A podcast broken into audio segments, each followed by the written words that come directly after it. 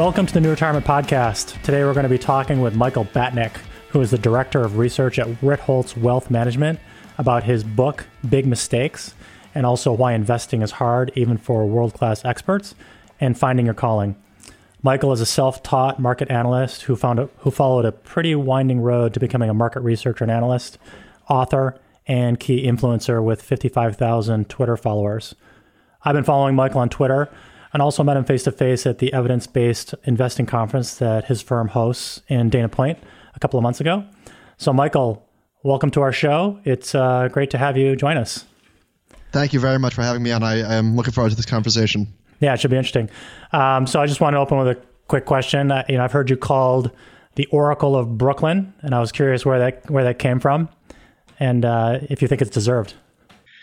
Well, unfortunately, there's a very boring story behind this because we, the Oracle of Brooklyn, came about after a podcast episode that Ben and I did after I guess Berkshire released, or maybe it was after the Berkshire um, the Berkshire Conference, which I think was in May, and we just happened to name the podcast the Oracle of Brooklyn. That was all there was to it. So, is it deserved? No, nobody has ever called me that, and certainly it is not deserved. Okay, got it.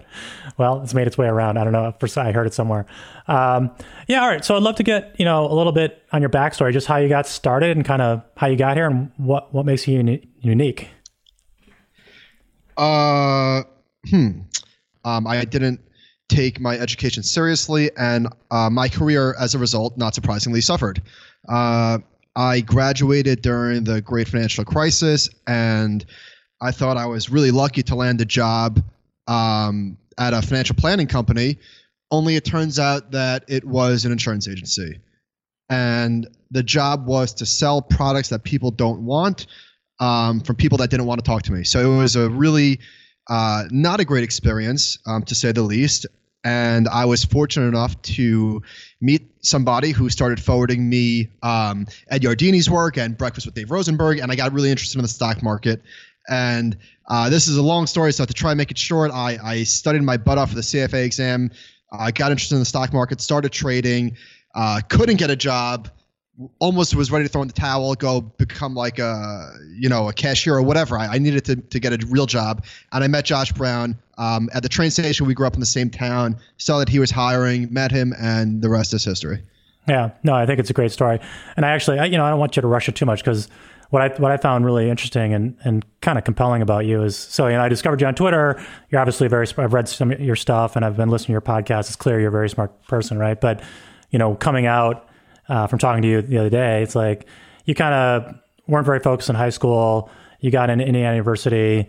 Uh, you, you didn't really succeed the first time there. You left, cranked, you know, did some hard work, got back in, you know, and then it still wasn't super successful. And then kind of came back to New York and, and made it happen. But you know, it shows a lot of perseverance to kind of work through that. Well, the first time that I got dismissed, um, that sucked, but it was it was fair and deserved. I was certainly not ready emotionally, mentally, whatever. I just I wasn't there.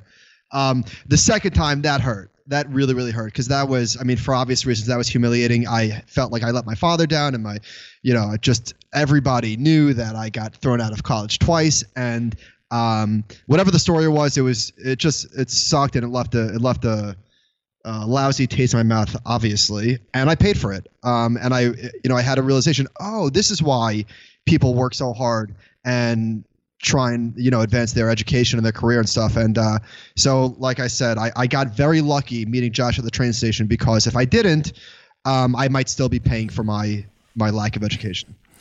Yeah, but you also, you know, in but before you met Josh, it sounds like you really put your nose to the grindstone and figured out kind of this passion of yours, right? The market, and, and got serious about, you know, not every 20 something says, hey, listen, I'm going to go study for the CFA, work in the library, put the hours in, take the first exam, keep going, you know, no job, right? But, you know, cranking away. That, that says something yeah. about your character.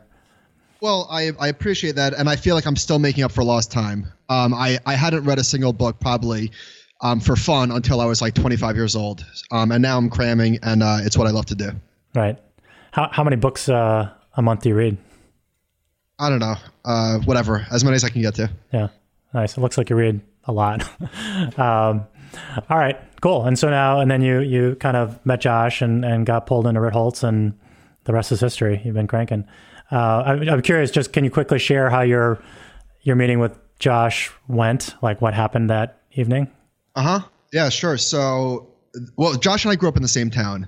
Um, he's several years older than me, so we didn't know each other growing up. But he was like my north star because everything that he was writing about at the Reformed Broker, broker blog, I saw the exact same incentives drive behavior at the insurance uh, agency. Maybe not as perverse, but although in, in some ways maybe maybe even worse, I, I guess, um, because this was uh, dealing with um, family situations, and he was he was the guy that I looked up to. Um, and so when I met him, I felt like I knew him because I had been reading him for several years at that point, and we really hit it off. It went great. I told my girlfriend at the time, who's now my wife, uh, you know, it went great. If I don't get the job, it's not because anything I did or said. I'm just sure that there's a lot of you know more qualified applicants that he spoke to. Um, and it turns out that I did get the job, and uh, it's been it's been life changing. Right. And just for our, audience who may not know Josh, um, you know, he writes the Reformed Broker, which is really about his journey from you know being you know kind of like a boiler room kind of like you know sales guy pushing products financial products on people that are less sophisticated uh, to you know trying to, to do the right thing around providing you know good financial advice uh, in a you know fiduciary way to uh, to his clients. Um, and and it's you know he's garnered a ton of followers from kind of exposing what's been going on there and a lot of people who are like you know tired of what used to happen in Wall Street and happy to see uh, it evolve. Um, yep. Yeah, actually, so on that, do, do you, you know, since you're in New York uh, and in this ecosystem, you know, is there still a lot of that kind of Wolf of Wall Street and boiler room kind of stuff going on? I don't think so. I was never really in that world. I mean, obviously, so I don't know, but I don't think that that exists like nearly as much as it used to. I would say that it's probably 99% shrinkage. I'm sure there's still some guys slinging some bullshit, but um, for the most part, that's been eliminated. That's awesome. That's great to see. Yeah. Um, you know, I mean, just as an aside, it's like, as someone who has done not financial product sales, but, you know, been in the sales industry, it's, it's funny. People always still quote like Glenn Gary, Glen Ross, you know, always be closing, first prize, Cadillac, second prize, steak knives, third prize, you're fired, third, third, place, third prize, you're fired. I don't know if you ever. Yeah, I, I am. I am not a natural salesman. I don't like to. Um, I'm not really confrontational. I don't like to change people's minds or whatever. Like, there's a lot of different ways to do things. So I'm very happy to not be in that role. I'm not client facing. I'm talking to the advisors on a daily basis, but I am not the ones working face to face with the clients on a daily basis. Yeah. Well, it's great to hear that kind of the culture's changing because I think that was part of what was uh, has always kind of tainted, you know, it's a certain part of the financial services industry for sure. Um, yeah. Uh, quick aside here. So I listened to this really good podcast with uh, on Masters of Scale with Ev Williams, who started Twitter. And uh, one, it was amazing to kind of hear him talk. You know, you got a real sense for him that he's kind of a nerdy guy, and I say that in a very positive way. But he has this vision about what he wanted, which is to connect the best ideas out there in a, as low friction way as possible. Um, and also, you know, he's kind of had this single focus over the course of his career around really trying to carry that through. Like he did the work on Blogger, then he did the work on Twitter, and now he's doing the work on Medium.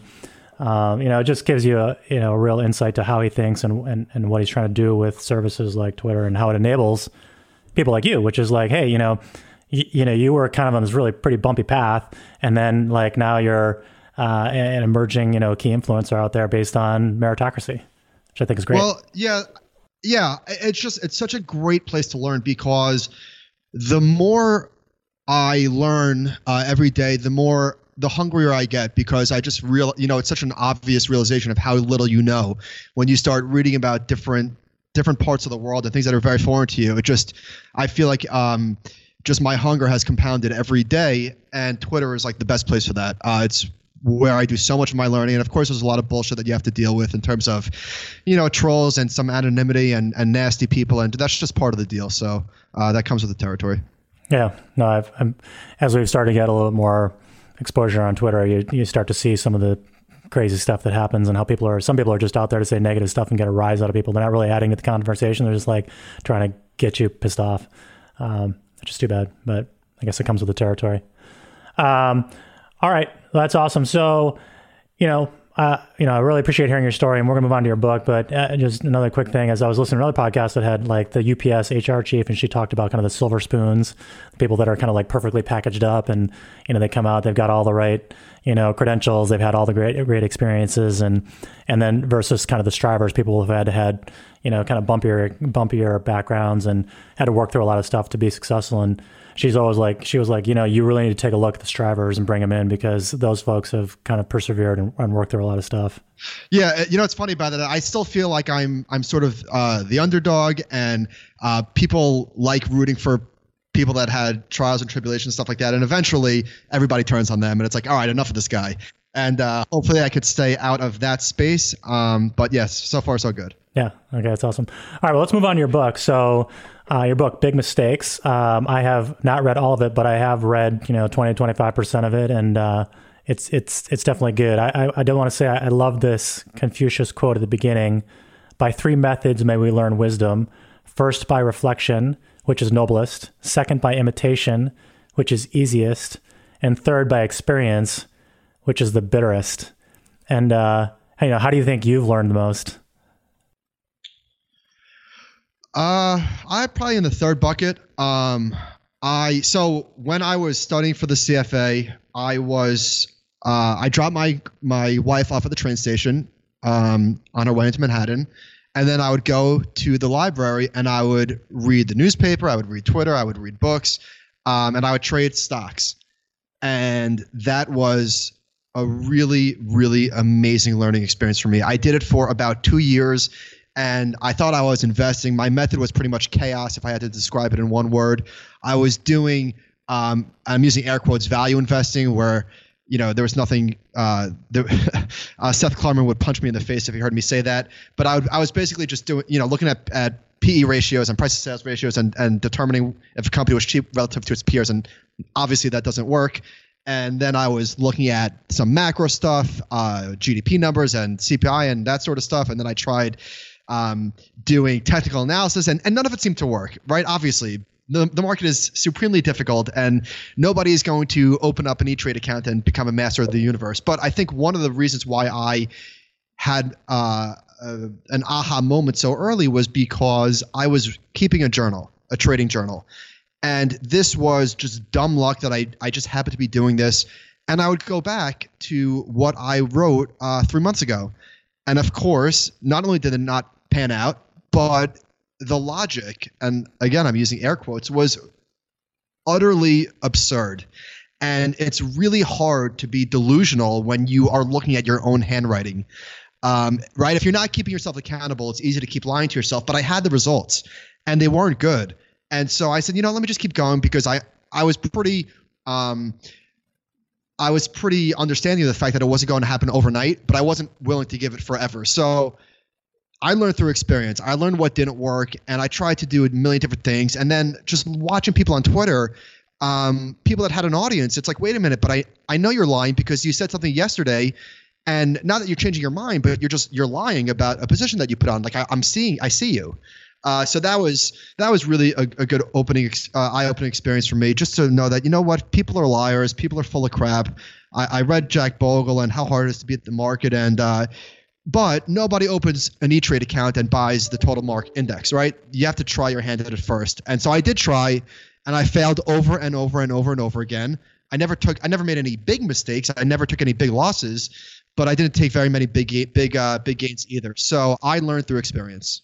Yeah, that's probably true for most people. Um, but it's uh, it's awesome to hear kind of like how quickly you learn, and it's awesome to get those I think mistakes out of the way. I mean, one thing that I that I thought about, I, I, I did read that, read that chapter on Jesse Livermore and being a speculator and kind of like bucket shops back in the day, and, and I was thinking of kind of modern day day traders, right? And I used to work at Schwab, and I remember I remember being inside of Schwab on the tech side, and they had a division called Cyber Trader, which was really for day traders, right? And uh, I went to see the president talk, and you know they threw up on the thing. It's like, hey, you know, our average user is 50 years old, brings half a million dollars to the table, and loses money like the vast majority of these guys are going to lose money. I was like, okay, but you know, Schwab's around helping people and trying to do the right thing, and I, I do believe the company's really good. But I was kind of shocked that they would, they knew that this was going to not work out for most of their customers, but they still kind of enabled it. Um, you know, but you know, you you learned that lesson yourself. Trying to trying to trade this. Yeah, I, I don't think I, nobody could tell you that beating the market is is a, a futile endeavor. Um, you got to figure that out for yourself, and a lot of people never figure that out. Um, and I was just fortunate enough to smell the roses at a, at a very young age. That um, a uh, being a successful investor does not require beating the S&P 500. Nobody uh, at their at their uh, you know late stages of life wishes they had earned more alpha. Um, and uh, so so that's where I am and I'm very fortunate that I came to that place. Yep. Actually, I, I, going to wheel out one quote from your book. Bernard Baruch, you know, talked about how hard it is to beat the market. He said, if you're ready to give up everything else and study the whole history and background of the market and all principal companies whose stocks are on the board as carefully as a medical student studies anatomy, if you can do all that, and in addition, you have the cool nerves of a gambler, the sixth sense of a clairvoyant, and the courage of a lion, you have a ghost of a chance. I love that quote. Yeah. Page 160. I think, uh, yeah, just people, uh, for whatever reason, severely, severely underestimate how ridiculously hard the market is. And I think Twitter can be sort of toxic in the sense that it gives you a distorted view of the world where you say, hey, wait a minute. There are so many idiots on my stream, and I'm trading with them. And it's like, well, no, you're not. Because that idiot is trading a $3,000 account you're really trading against uh, the Citadels and, and Renaissances of the world, and they are taking your lunch every time that you go to put on a trade. Yep. Yep. Well, I mean, definitely, you know, our perspective is for retail investors, general, you know, be passive. You know, I mean, it's it's so hard to to be active. Just try to efficiently capture the returns of the market, you know, in general, um, and and and go in knowing just how risky. If you do try to be active, you know, either leave it to professionals or understand your risk and you know you have a high degree of high chance of losing losing money. Well, I think I think one of the reasons why we underestimate the, the difficulty of beating the market is because we don't we don't physically see our opponents. So in other words, when you buy a, a, a share of Apple, you don't see who's selling it to you. But Jason Zweig uh, had a great analogy for the way that you should think about the stock market. When you are on a beach or on top of a mountain and you feel just how vast the universe is and you feel so microscopic. Um, that's how you should approach the stock market. You are nothing. If you saw who you were exchanging stock certificates with, maybe you would think twice. But unfortunately, all it takes is a button, and you don't see that uh, hmm. the other person. Yeah, right. It's easy to underestimate what's going on out there. Uh, so, you know, where did the idea from the book come from? Well, unfortunately, I wish I could take credit for it, but I told Josh that I was going to write a book about the best investors and their best investments.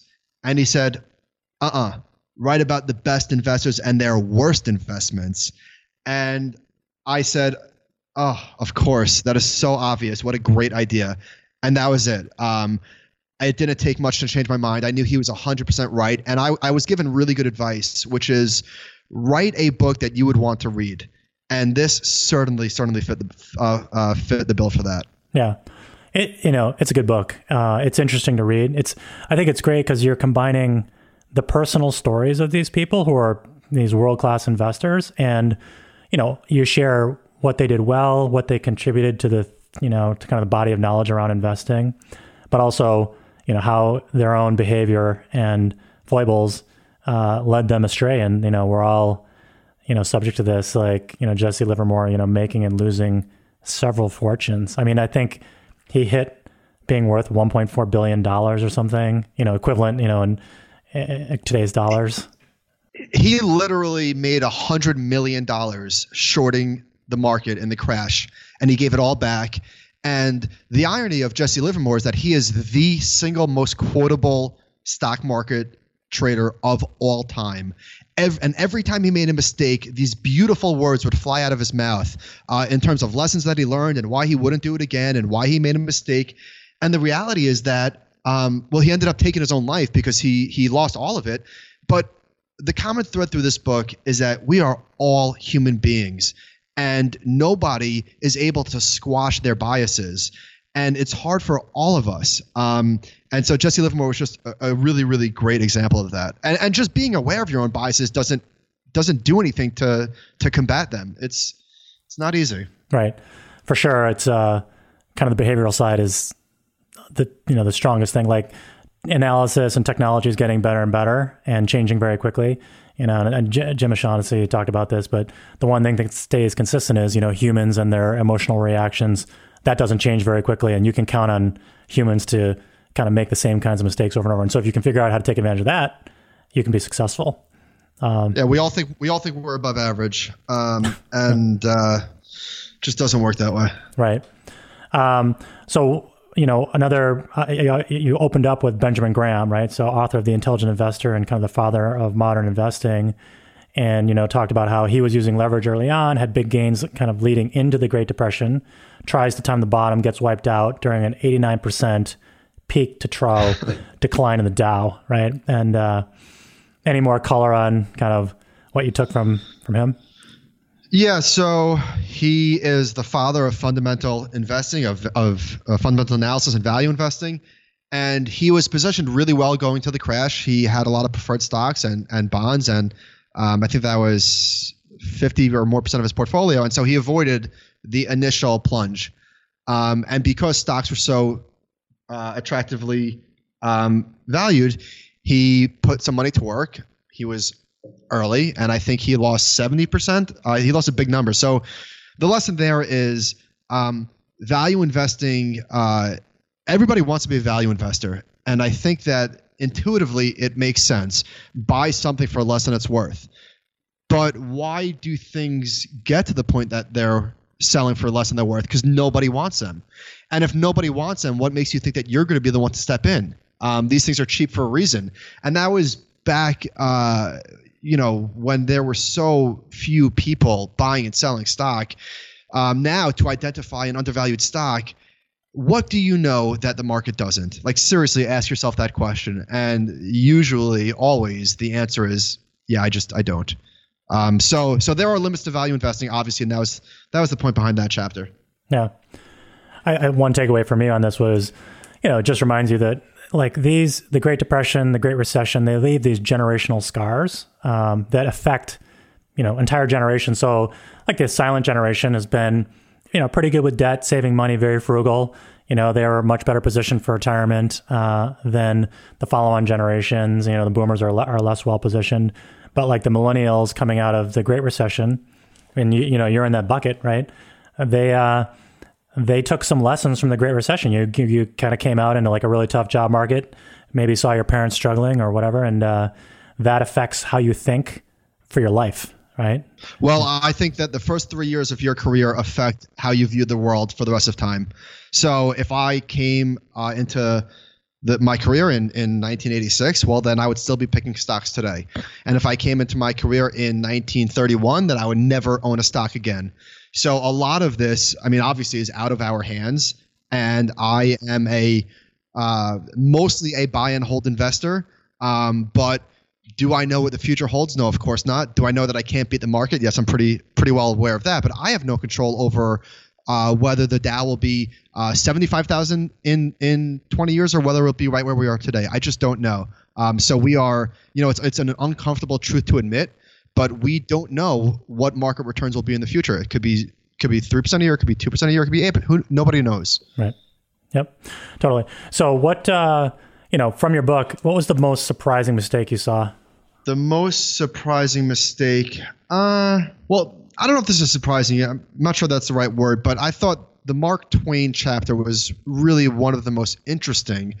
Um, he was so many lessons in that one. I think the obvious one is uh, don't throw good money after bad. If you're down 20%, 30%, uh, just stop digging. At some point, you have to have an exit strategy. Um, don't get married to an investment.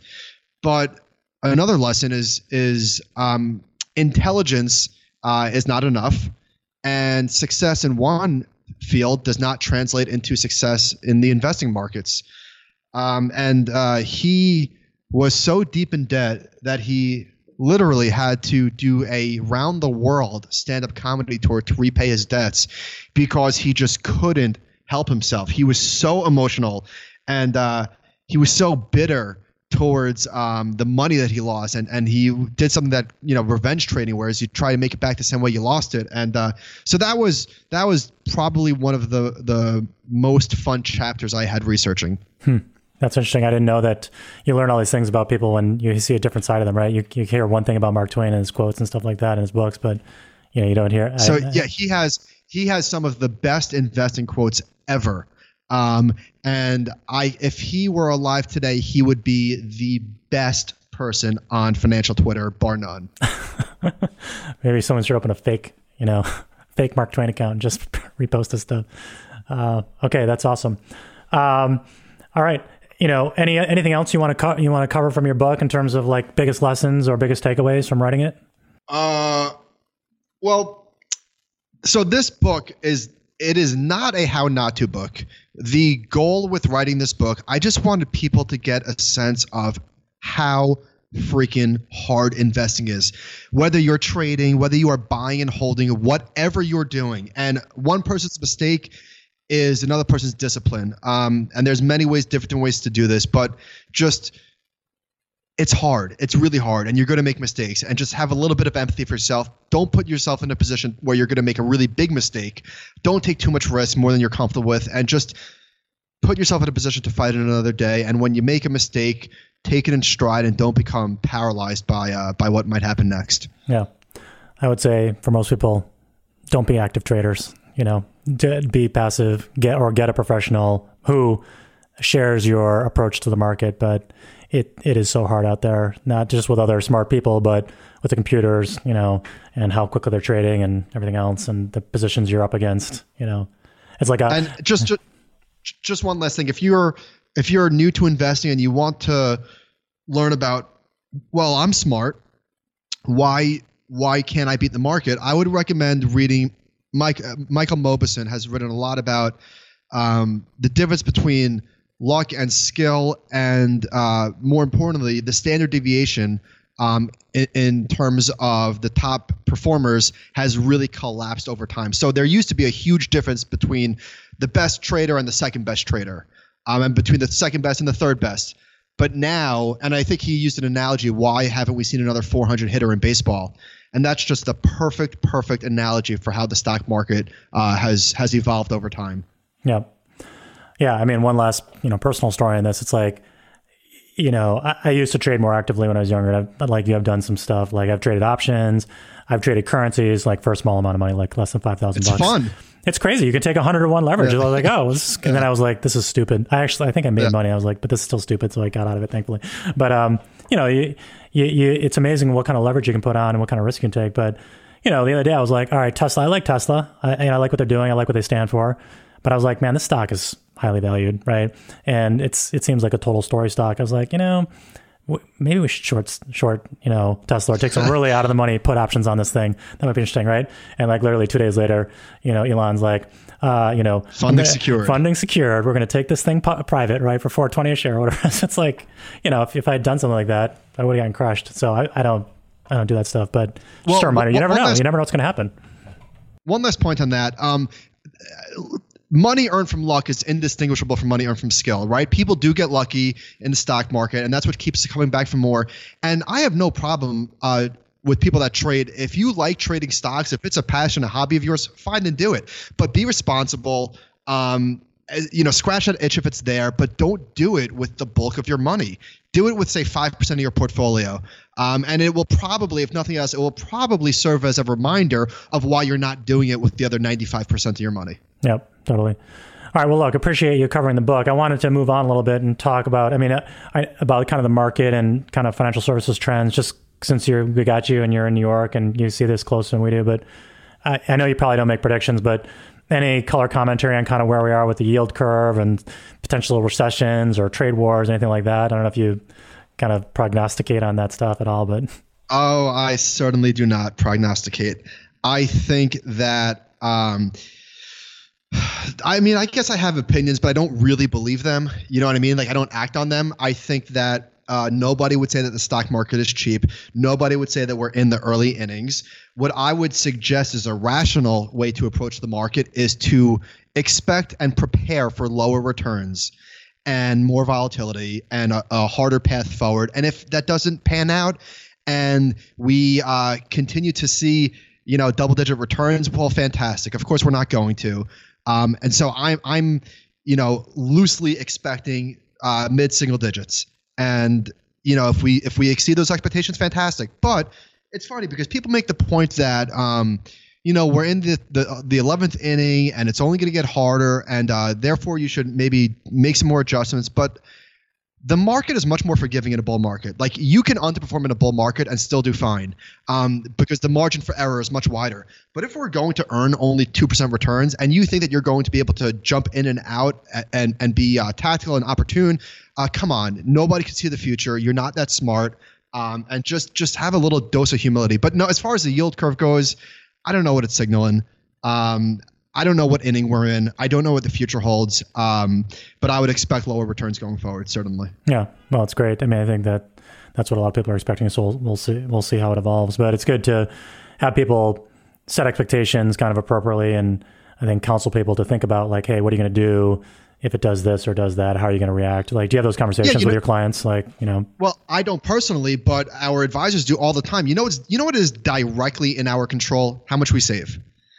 Um, and, and for people that are fortunate enough to, to earn enough money to to save, they'll do it. Contribute to your 401k, get the employer match. That's you know that's free money.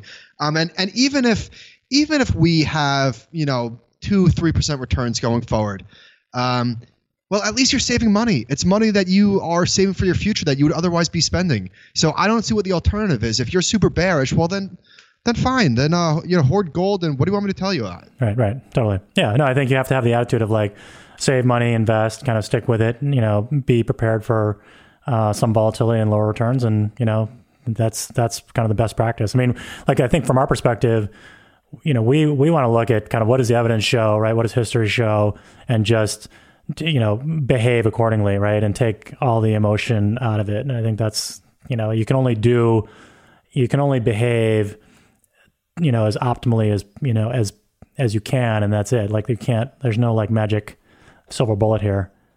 Well, history shows a few things. History shows that nobody knows what the future holds.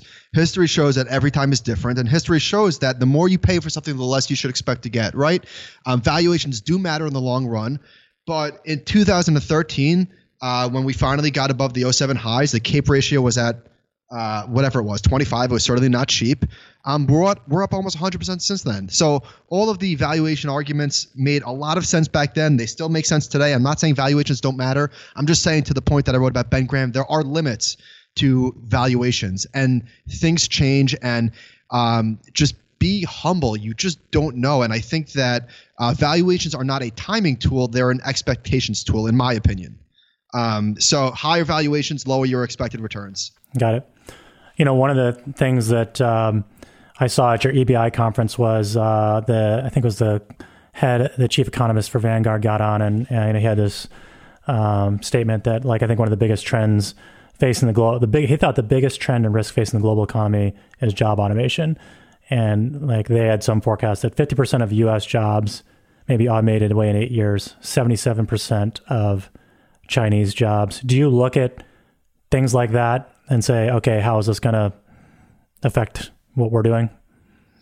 Uh, no, um, but I think that that is a legitimate concern, and I think it's playing out today. And I wrote a piece called "The Scapegoat" yesterday, where I looked at um, income inequality and and uh, all of the ills plaguing our society. Um, I believe stem from that, and I think that we will continue to see uh, a division between um, you know the left and the right with unfortunately politicians going further out on the tribal spectrum. And that is something that really really concerns me because pensions are underfunded people are living longer bankruptcies are up. It is really really hard out there economically for the average american. And uh, and i don't know what the answer is. I don't know what the solution is. Um, I, wrote that blaming buybacks are, are probably the wrong the, the wrong boogeyman but there are there are problems jeff bezos bill gates and warren buffett have as much money as the bottom 50% of the country. And uh, and that's an issue. That's a really big issue. And I don't know at what point the the many start, you know, come for the few and storm the castle. And I don't, you know, want to be hysterical and say there's to be pitchforks in the street. But yeah, that that concerns me big time. Yeah, I totally agree with you. I mean, that's some of the stuff that we look at with us too, with longevity healthcare. You know, some of these big trends that are happening, and and definitely wealth inequality is huge. You know, there's there's historical context for this too. I mean, I don't know if anyone's done this, but if you get to a certain level of inequality, like I think during the French Revolution, there was a certain level of inequality that got hit, and then boom, you know, people revolted right. and were like, screw this. Or China, you know, the communist revolution. I mean, actually, that affected my family. So we, my family in China, on my dad's side, you know, they were wealthier. Uh, the communists came, tossed, that everyone fled to Taiwan, you know, lost everything, right? And then the, you know, for a few generations, it's been like, you know, it was, uh, you know, they had the Cultural Revolution and, you know, just putting all the educated people into work and, uh, you know, out in farms was crazy and, uh, you know, yes. held the country back for, you know, decades. and now they're obviously so storming back, but it's happens. Tara yeah. Siegel, Tara Siegel Bernard wrote that bankruptcies in people 65 and older has tripled since 1991. Um, and, uh, pension benefits are getting cut. So what happens when to people who spent their entire life doing what they were told, um, preparing for this day can no longer make ends meet because they uh, they got screwed. Um, so I don't know like what is the answer and, and the reason. So so I, I wrote that change is is a constant in capitalism and, and it's a dynamic system and that's why it works. Um, but the difference between today and say 50 years ago or 100 years ago is that people are living to 90 to 100 and how do they pay the bill? I just I don't know what the answer is. It's very very scary. Yeah, no, I've, I've been looking at this pension issue myself, and yeah, it's it's tough. I mean, you you have all of these underfunded pensions, especially in the public and municipal sector, that are bankrupting uh, towns. So, uh, you know, Vallejo around the corner where I live, and and some the Richmond, you know, they're basically going to declare bankruptcy because they cannot afford to make the promised pension obligations. But um, you know, it, it'll be somewhere in the middle, right? So the obligations, you know, you'd have to crank up taxes to be like so high that it's unsustainable for people and people would leave. Um, so it'll be somewhere in the middle where probably promises, you know, promise payments will have to come down or get delayed a little bit, right. um, and taxes uh, will have to go up. But yeah, and and and people will have to work longer. I mean, I think fundamentally, yep. and that's something we talk a lot about. It's like uh, you know, you, you need to be really thoughtful about things like Social Security and pensions. In fact, uh, I was talking to a friend of mine the other day who was asking us about his situation. He, you know, he's a doctor, uh, you know, and you know, he's a pro. He's out retired. He's in his 60s. His wife is over a decade younger, and he was going to claim Social Security in his mid 60s. And we were like, you know, you really should think about claiming Social Security at 70 uh, because really, it's not your income. You don't really need the income at, in your mid 60s, but when when you're 90 and pass away and your wife is in her 70s, she's going to get your full payment and it's going to be 8%, you know, it's going to be 30% bigger because you delayed it a few years. And and plus inflation adjusted. It's just a huge thing, but people don't think about it that much, but you know what? In 25 years, it's going to be game changing. So Yeah. So this, I so I think that there will be a continued divide between the left and the right, between old people and young people. Um, so I don't know how we get through sort of the, the boomer generation and, and I guess the, the, generation before that, but I'm actually pretty bullish on millennials long term. I think that like I think that we will be okay. Even though th- even though things are tough right now for 30 year olds, I think that it won't be that way forever. Well, the hope is productivity goes up, right? We we continue to do better, making more stuff with with less resources, and um, it lifts. I mean, th- you know, on the good side, global poverty is down significantly. So worldwide, everyone's doing better. It's just inside the US, this inequality is getting stretched in a huge way that I think even some of the wealthy people, I mean, I know Bill Gates and Buffett, they're like, you know, I don't need X billion, ten, you know, tens of billions. I don't need this. You know, I'm actually trying to put this money back to work, fixing malaria or whatever, you know, the different th- causes they have. So, you know, some other people want to keep it all, but it doesn't help our society to uh, have create an oligarchy where there's a few people that get born into a tons of wealth and they keep it for generations and they use it to influence the politics. That that is not how this country got created, and it's not going to help us longer term. It's a short term strategy. I mean, it might help you for ten years, but like when you think about your family thirty years in the future, you might you may be really messing things up. So yeah. So I well, people. I was talking to colleagues the other day, and they said, well. Uh, things are so much better than they used to be, and it's true. Um, absolute poverty is at a record low, but relative poverty is exploding. And we don't compare ourselves to our ancestors, we compare ourselves to our neighbors. And that's why, um, you know, uh, lower income people that can afford a smartphone, uh, that doesn't mean that life is hunky dory for them. Yeah, right. Yeah, well, it's a challenge. I mean, hopefully we uh, we navigate through it. I mean, there are definitely uh, there's definitely volatility in our society right now. That's uh, it's a little scary. I do know that you guys. I, I see. Obviously, you guys have a uh, uh, political, or at least certain people have political bias. You know, uh, on the more probably liberal side in your organization. And does that affect uh, your like customer base at all? Or this is a question. I Uh, was- yes. it does. Yes, 100%. Mhm. 100%. Our your clients tend to look like you. Um, certainly politically, um, socioeconomically for sure. Uh, I I do I I stay pretty far away from that. I think Josh and Barry do enough of that. So I would say it's certainly alienated one side. Um, and I think that you know it's too it's too late to sort of to, sort of peel it back. It is what it is at this point. Right. Yeah. Well, I think it's you know it's it's fair to like you know speak your mind and take your positions, and you know that's part of the dialogue. If people can keep it, if you can have respectful dialogue, that's good. I think that's one thing that's unfortunately seeming to be lost in this country, where it's like, hey, I can disagree, I can you know disagree with you, but still have respect for you as a person and, and have an intelligent dialogue about it. That's something that is uh, core to kind of moving things forward. Yeah, it's easier said than done. Yeah, we, we don't want to lose it. Well, I think one thing that happens is just, uh, you know, things like Twitter and, you know, just the digital environment, it does, just like trading, you can have your position, you can say whatever you want, you can say inflammatory things, and you don't see the other side of it, and you don't personalize it. And so you're like, oh, I'm right, everyone else is a jerk, and you can be really inflammatory. But, you know, you travel this country. I was, you know, I was, JD Roth is, uh, a, a blogger I follow. He writes Get Rich Slowly, and he's like, you know, I took this 15 month road trip, and I and I and, and I've also been, you know, he travels, he drives around the country. He's like, when I drive around the country and I sit with people, you know what, we're all the same. We, Yeah. you know, we want the same things, right? We want to take care of our families. We want to have enough, you know, income. We want to enjoy our lives. We want to help other people. People, people want to help each other. It's not like different parts of the country don't want to help other people, you know. And so, it, we're not that different, but you know, you watch some of the news stuff, and you know, I mean, you know, it's like CNN presents it one way, Fox presents it in another way. And, you know, you can see the bias, and I mean, I've said, you know, listen, I don't believe there's, I, I, I'm a strong supporter of the media, but it's pretty interesting to, you know, see that there is this division that doesn't actually I don't think, need to be there if people were actually more present with each other. Well, I think yes, I think that if people sat down with one another, it would go much better. I think that digital, the digital world is a, is a dangerous place because um, when you're not face to face with somebody, you'll say whatever whatever you want that you would ordinarily never say to their face.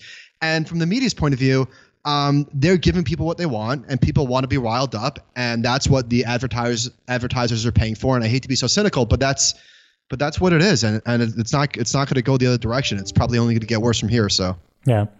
I'll have to post up. I saw this uh, Heineken did this funny advertisement thing where they basically said, okay, we're going to pick two people that are completely opposite and hate would normally hate each other's guts and, and not talk. And we're going to bring them in, have them do some work like to build something. And then they're to, like, they build a bar and they're to sit down and have a beer. And then they're to discover that they normally would not like each other. And then what they found was, oh, look, all these people got along, you know, especially after they did something together. So anyway, um, all right. So, uh, you know, I just want to cover a couple more things. I, I thought uh, one, one, this isn't directly related, but you know, I thought your EBI conference really it was pretty useful. I thought the the most memorable thing was when Josh got up there and said, "Hey, listen, what we're doing is we've got this boy band analogy, and uh, we're bringing the best bloggers and uh, you know key influencers together, and, and that's actually working." Um, was that like a the strategy from the beginning, or just kind of happened? No, no, no, definitely not. Um, I was very green when Josh hired me. I, I knew nothing. um, so it wasn't, we were never on the lookout for uh, acquiring talented writers.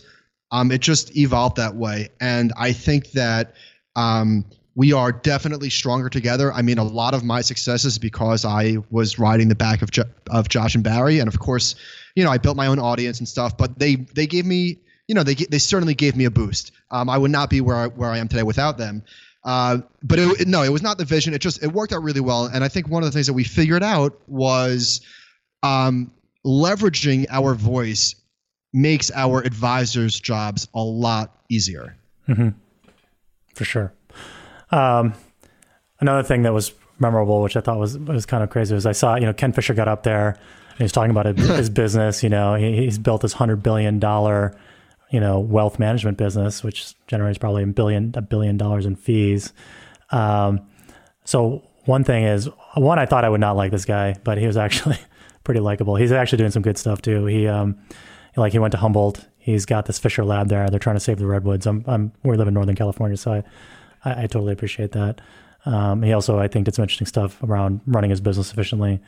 Um, but uh, the fact that he sees his business as unsuccessful, that like when you look at the total universe of wealth and how much is is advised and how much they advise, which is like a tenth of a percent, and he's like, we're totally failing, even though he's the biggest probably wealth independent wealth group out there. Yeah, that was that was an interesting take. I, I, I uh, all right. Seemed like a little yeah. bit of false modesty, like oh, we're failing. We only have a hundred billion dollars, and I get the point that he's making in terms of nobody's market share, which is interesting. But I don't know. That sort of is weird. Yeah, I mean, look, I, he, you know, I don't love everything they do for sure. I, you know, I'm not, I'm not trying to pump him up either because I think you know we're what we're doing is uh, somewhat competitive with him. But um, yeah, it was interesting to hear him. I mean, and then he he made this ridiculous. Uh, Christmas tree joke, which I was like, "Wow, oh my god, that was ridiculous." was that did well, he was he was entertaining. Like that guy, I would I would he could have spoke all day, and I would have I would have watched. Yeah, it was not what I expected. Like I would not not you know I would not expect like Chuck Schwab to get up there and. Uh, to, to, you know to kind of give the take that he took. So yeah, obviously completely independent. He's like, I can do whatever I want here. Um, so that was kind of interesting. Um, all right. Well, look, I think you know we've covered a lot of stuff here. You know, I appreciate you kind of talking about your book and, and kind of your views on things. Um, anything else you you want to touch on when we're you know on this on this? No, I uh, I appreciate uh, you having me on. This is a fun conversation. Yeah, no, it's great to get your take. You know, and appreciate the kind of New York perspective and kind of hearing your story and um, you know where you're going and what you're doing. And you know, I'm looking forward to kind of continue to watch what what you're up to and uh, and I'll I will finish the book and I'll give it to my. Uh, I was actually going to give it to my 17 year old and say, "Hey, listen, give me a give me a book report," but he was too sick last night. so, uh, all right, awesome. Any, anything else, Dado? No, we're good. Okay, so look, I'll just wrap it up real quick and then we'll close it up. So. Um, all right, so thanks, Michael, for being on our show. Appreciate it. Thanks, Dado Robison, for being our sound engineer. Anyone listening, thanks for listening. Hopefully, you found this useful. Uh, just a couple, couple quick comments. You can, we actually have a Facebook group that if you want to find us, look for us, uh, you know, at NewRetirement on Facebook.